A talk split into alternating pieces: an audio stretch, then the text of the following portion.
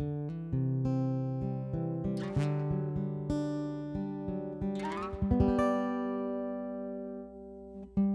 everyone, I'm John Steele, and this is After Four, a podcast for InterVarsity alumni. Life after college is hard, and even a great experience with your InterVarsity chapter doesn't shield you from the challenges of transition. As we hear stories from real alumni learning how to make it in their post InterVarsity reality, my hope is that this podcast will offer some encouragement, a few laughs, and even some hope for the future. This is After Four, and these are your stories. Hello, hello, and welcome to After Four, the podcast for InterVarsity alumni. If this is your first visit to the podcast, welcome. I'm glad you made it. And an especially warm welcome to any 2022 alumni out there listening. We know that the transition from college to life as an alum can be a challenge. That's why the After Four podcast exists to help you navigate this new stage. I'm your host, John Steele, and I am glad that you're here. As I think about the approach of new grad season, I'm reminded of some of my own early days of post college life in the summer between undergrad and grad school. So, if you'll indulge me, I'll share a story. But a little background first.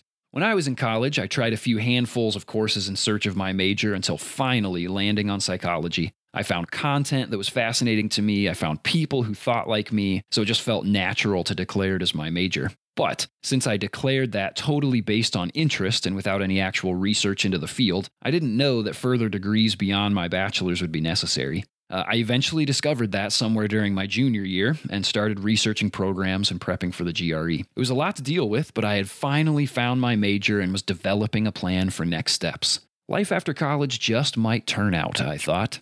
It was also before this revelation about grad school that I started dating someone who was from Minnesota. And after dating long distance for the better part of two years, it became apparent that we would need to figure out if we could make this thing work while living closer and actually seeing each other more than a few times a year. So I started refining my grad school search and looking for places closer to her. I eventually found a fantastic program at Minnesota State Mankato. I applied, interviewed, was accepted, knowing that the next fall we would be closer to one another, falling deeper in love, living the good life. Yes, life after college was going to be awesome. Fast forward to graduation now. I remember spending my final night in the townhouse where I lived with all my best friends from school. I couldn't believe that it was ending, but I was excited about the next steps, and that helped soothe the pain that I was feeling. In fact, my girlfriend and her whole family had traveled to Indiana from Minnesota to be there for my graduation, almost making it feel like I was sort of seamlessly transitioning from one stage of life to the next. The right salve for my sadness. Life after college was perfect. One day post graduation, I said goodbye to my girlfriend and her family as they went back to Minnesota for the summer. The next week, I started what would be my last few months working the job that I'd had for the last six summers, and I began counting down the days to moving to Minnesota. And then it happened, friends. The thing I hadn't expected. My girlfriend, the one I'd learned to navigate interstates to visit, the one I'd planned my future around, the one that I was uprooting my life to live closer to, told me she wanted to break up for the summer. She wanted a few months to date other people so that she could make sure she wasn't making a huge mistake spending the rest of her life with me. That's what everybody wants to hear. Life after college sucked. My hope and excitement for the fall had turned to dread and fear. What if I had just set a life trajectory with this person in mind that I couldn't undo? I had never intended to leave Indiana until meeting her. I had no desire to be far away from home. I had even been accepted to Ball State's master's program just a few short hours away. I had risked everything, set aside everything, banking on this part of my future, and now it looked like it was just going to crumble around me. So instead of a summer of anticipation, dreaming about what would come next, I spent the summer writing sad songs on my guitar, moping around the house, and watching the people she was dating for the summer writing on my girlfriend's Facebook wall. All the while wondering if she'd end up choosing them instead of me. I was Schrodinger, and this relationship was my cat. At one point, I even hopped in my dad's truck and drove to Minnesota in an attempt to win her back. The visit was awkward, it was short lived. She said she appreciated the gesture, but still wanted to give our break the rest of the summer. I went home defeated. Nothing about this summer was turning out the way I had expected. I hated life after college. But eventually, the end of the summer came, and so did the call I had been waiting for with great hope and terror. What would she say?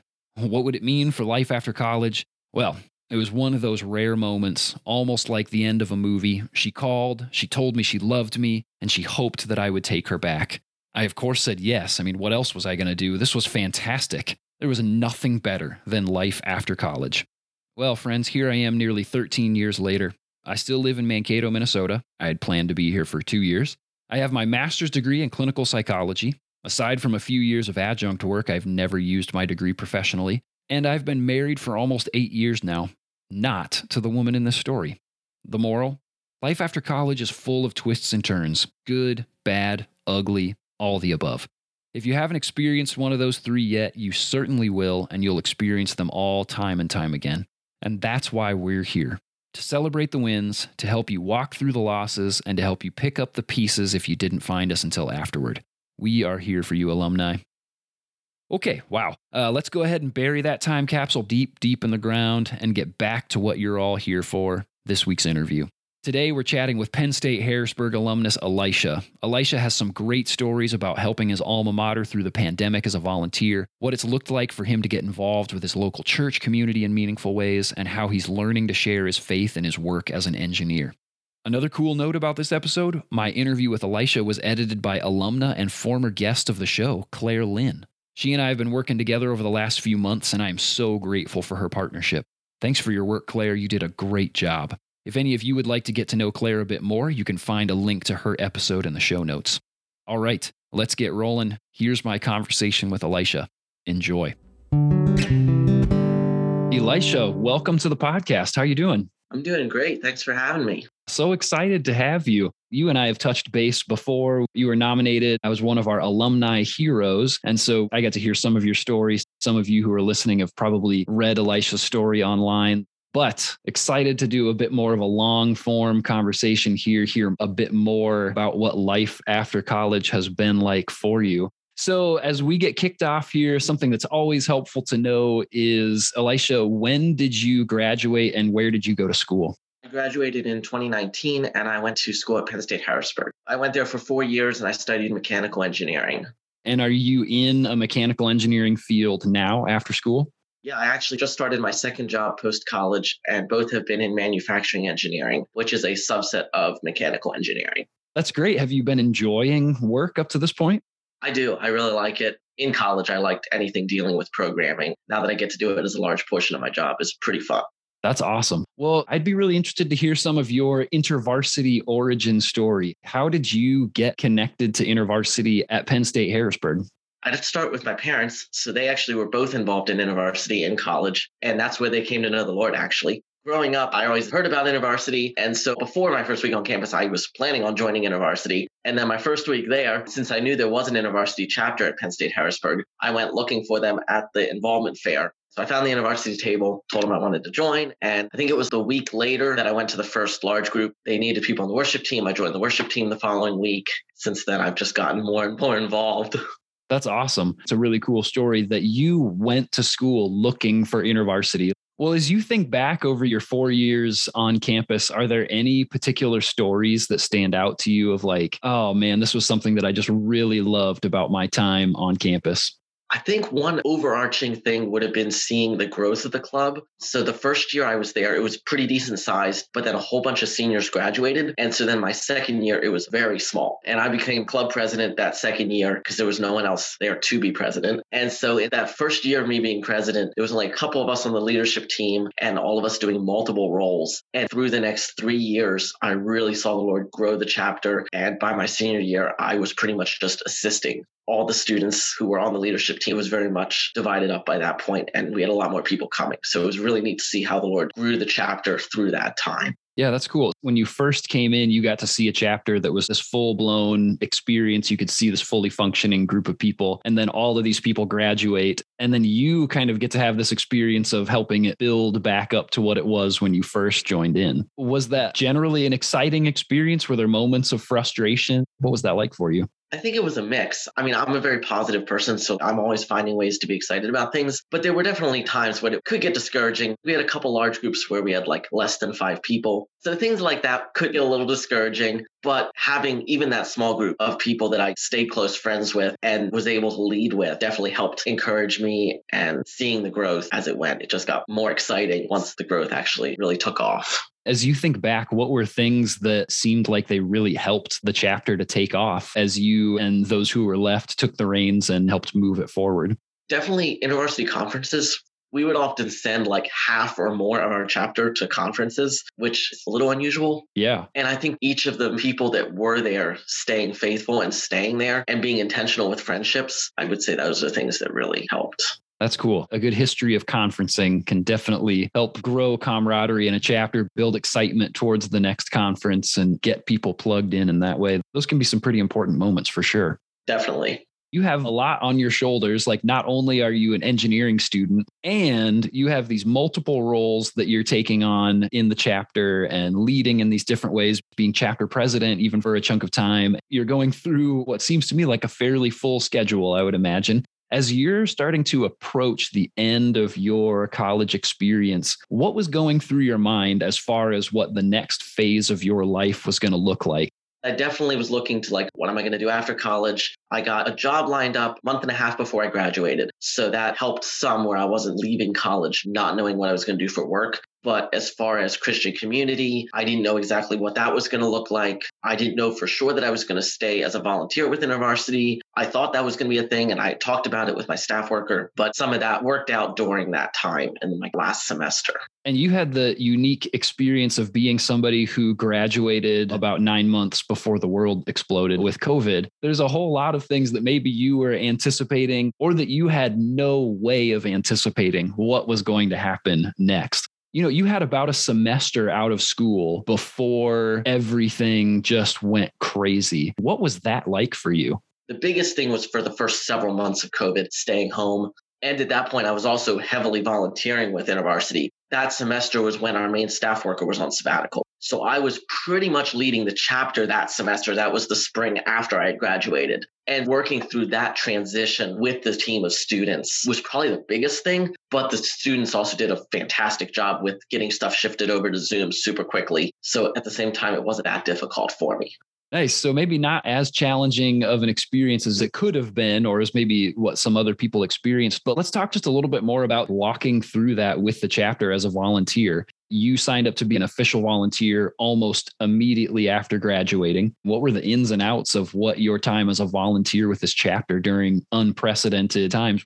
The first half of the semester was fairly normal because COVID hadn't appeared yet. So I was very busy on campus once or twice a week. After work, I'd go there in the evenings and then I would help with leadership meetings, which we held on the weekends because of my work schedule. But then when everything went on Zoom, I basically just transitioned to joining them via Zoom and helping with being creative on how are we going to run things on Zoom. While at the same time, the students were pretty self sufficient. So they didn't need a ton of my help with that. I would say going into the following semester in the fall was where we had to get a lot more creative because we were kind of in like a hybrid type setting by that point. And so we had to make sure we were following school guidelines while at the same time we wanted to make sure people were able to connect and grow. And we didn't want to create where no one wanted to come to anything because we felt like obviously people's faith is still very important. Yeah. But we also wanted to respect guidelines. So one thing that was really big that semester is we had outdoor activities at a local park and we're able to safely gather. And we actually saw the chapter grow through that fall semester, which was pretty wild. That is so cool. Being creative in the way that you're doing this sort of hybrid experience, wanting to honor the regulations that the campus had put up, but at the same time, wanting to find ways to help the chapter continue connecting and meeting and seeing growth. And that's pretty amazing it was so much unknown, but then just taking it one step at a time and just seeing the way the Lord worked, it was pretty wild. Yeah, no kidding. Do you think that your experience as a student, when you had this, like, here's this booming chapter and a bunch of people graduate and you're starting with a very small number of people and then seeing that grow, do you think that that had any impact on your ability to help lead the chapter through an experience like this? For sure, because my semester that I started at campus, there was a thriving leadership team. But then when they all left, I pretty much had to figure a lot out by myself. There wasn't a set up transition. Knowing how to figure stuff out and learning stuff as we go definitely was helpful in another transition time that was completely unexpected. Now, this is not necessarily related to a COVID experience, but was another story that I remember from us talking before. I'd love to hear it again. Tell me the story about was it like an apprenticeship group that you were running? And one of the challenges was to invite friends to come to a Bible study one night. And there was a student that was feeling particularly uneasy about making that invitation. Yeah, so this was last spring, almost a year into COVID, and we were in somewhat of a hybrid type setting, campus wise and InterVarsity. And so we decided we wanted to run the apprenticeship team for new leaders. And we ended up having eight or nine apprentices. We held it on Zoom. And the week that we did the Bible study training, I told everyone they were going to be leading in pairs and had them assigned to pairs. And then one student said that they were worried about it, they were uncomfortable, they had no experience. And I told them that they'd be fine. They had someone else with them that was comfortable and that they'd be okay. And I encouraged them. And then the next week they came back and said that they had done a Bible study, had a bunch of their friends. It was like at 10 o'clock at night. And then as time went on, they kept doing this every week. And the last I knew, this Bible study was still being held at 10 o'clock on Zoom from people like all over the country. It wasn't just Penn Staters. That is incredible. This student that's feeling really apprehensive about even making the invitation, and you give this very simple encouragement of you're not alone. It's going to be okay. And we can talk about it afterwards, whether it goes really well or really poorly. And then it just goes like better than anybody could have expected. And not only that, a year later, it's still running. How amazing is that? In my experience, just the way seeing the Lord move in areas that I wasn't necessarily expecting has been my favorite part of it. What would you say are one or two of the things that have been maybe harder than you anticipated after graduating? I have all this free time now. And during college, my time was booked completely and everything was very scheduled. All my classes were scheduled. I had homework to do pretty much all the time. And so now when I graduated, I have basically a nine to five job, and then all that time outside is free time. But I've been able to be intentional and fill it with getting involved in a local church, volunteering with varsity. So I think it was more of a thing at the beginning where I had this open time and I had to figure out what did I want to invest that time in. Now I've gotten to the point where I'm actually now on the flip side where I'm making sure that I'm not too busy because I'm involved in so many things. Yeah. What process did you go through to figure out how to use that spare time that you had well, rather than just filling it with sitting on the couch and watching Netflix every night? I think trying to figure out what I'm passionate about and then also praying about it, following how the Lord was leading, and things really fell into place very naturally. That makes a lot of sense of sort of self examination of, yeah, what are the things that I already know that I enjoy doing? And are there opportunities for me to jump into that? Or are there other open doors the Lord's creating for me that I can jump into and use my time well? Definitely. And like even in the first year post college, I spent a lot of time practicing guitar. I love doing worship stuff. I started taking vocal lessons, things like that that weren't that strenuous. They were more restful, but I was still able to use that time intentionally instead of just wasting it. Another great question to ask yourself is, like, man, are there any hobbies that I just haven't been able to spend the time with that I wish that I could? to be able to sit down and give some extra time to something like guitar, a great thing to invest in with some of the extra space and time that you had. That's cool. Well, then flip side of that coin, what things have you experienced that have just been really joyful that maybe you weren't anticipating a lot more fun than you expected? What have been some bright sides of life after college? Definitely getting involved in a local church. After college, I was planning on church hopping to find a church near me that I could really get plugged into. And I ended up going to the young adults group at one church the one week. It was about a month after I graduated. And I've been going there ever since for their young adults group and their weekend services. And then I've gotten involved there playing on the worship team. And they're like four or five different nights a week, helping with different kids' ministry things, playing guitar, and on Tuesday nights with their young adults group, and then Sundays. That's awesome. Do you have advice that you would give to people that are trying to figure out how to get connected to a church? Like, what were things that you did that helped that process along for you? There's certain things that help you build your relationship with the Lord. So, like for me, when I first went, I really liked the worship, the type of worship that helped me connect with the Lord. And so that was definitely a plus. And then a lot of their message was very scripture based and they used a lot of scripture. So those two things were things I really liked. I would say, yeah, definitely look for are there a couple things that you really feel like, hey, this is something I would really like in a church because it really helps me grow in my relationship with the Lord. But at the same time, following the Lord's leading. For me, I just went to this and I really felt like this is where I was supposed to be. And so, not necessarily looking for everything to be perfect because it's just not. But look, where's the Lord leading me and really getting plugged in there. So I joined the leadership team with volunteering with the worship team. And then that's how I really began to build community, just meeting people through that. So it sounds like it's been a balance of, you know, what are some of the non negotiables or the things that you're really excited about, which is nice to be able to find things in a church that you're excited about experiencing with a church body. But then also this combination of, okay, but what is God inviting me into? And maybe some of those could be things that I'm less excited about or that I'm unfamiliar with. It could be new territory for me that I just need to have an openness and a readiness to experience that there was a balance in that for you. Definitely. How important was the places that you've decided to volunteer? How important are those as far as you feeling connected and plugged in and like a legitimate part of this community? Oh, it's been huge getting involved with the worship teams because I love worship. And through InterVarsity is where I really grew in worship leading because I was also the worship leader on campus. And so that's really through college where I developed a love for ministry and worship. So then now being able to actually serve in a church that has that. And while at the same time, it's really pushed me in my playing, being that it's a bigger church definitely pushed my skills and made me practice and always looking to get better. And just so that I can be playing at a high level so that help people enter the Lord's presence during worship that's pretty cool to also have a church that sort of encourages you toward excellence in what you're doing as you look at the broader parts of your life, are there other places like in your life outside, like your work context or family context, whatever it might be, places where you see, oh, this is a new way that I get to live out my faith in the context that I'm in now? There are definitely a lot of actual similarities between work and school because I'm surrounded by non-Christians as the majority, but it's definitely something that I've been working on is being bolder in my faith. At least for me, it's easy to just be nice and love people. Like that's something that just my personality, I'm always very positive. So I've done that at work, but I'm trying to push myself further to actually not just settling to be nice to people there, but actually taking opportunities to share directly what I believe yeah. Are there any like small movements in that direction that you've been able to see of like, okay, I can tell that I'm becoming more open to the prompting of the spirit. I'm starting to see some of these opportunities. I'm learning how to talk about these things or how to start talking about these things with my coworkers. Are there any of those things that you've noticed start to happen? Yeah, one thing, and this has been going on for a while, is just being intentional to be nice and love the people that other people complain about and working on not giving in to complaining about those people also. So that can be sometimes difficult because a lot of the culture in the workplace often is complaining about the people that maybe aren't as good at their job or aren't as nice. But that's something I've been trying to be very intentional in and not let myself get caught up into complaining about them, but intentionally be nice to them, whether they deserve it or not. Yeah. And then also just when people bring up things about faith, if there's a mention, being willing to say what I believe, or just people ask what I'm doing, talking about what I'm doing at church, just being honest about who I am. Yeah, they'll know that we're Christians by our love.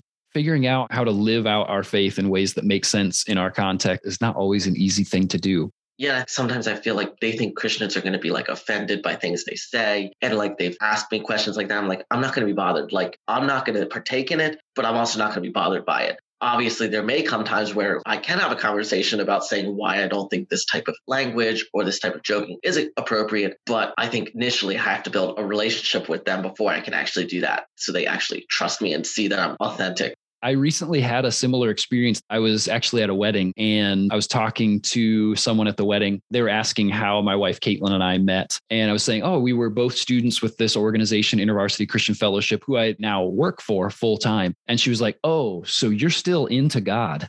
I said, Oh, yeah, yeah, I am. And my concern in that moment was, Oh, no, I hope I haven't lost this person. I hope that she's not just going to shut down and we're not going to be able to have a real conversation anymore. But then we were able to continue talking about actually some really important things. And it was just one of those moments where I was like, Okay, how can I show that even though now you recognize that we're different people, that we believe different things, we can still talk about real life things? And that felt like an important moment for building trust in that space and being able to continue developing a friendship beyond that. Yeah, that's neat.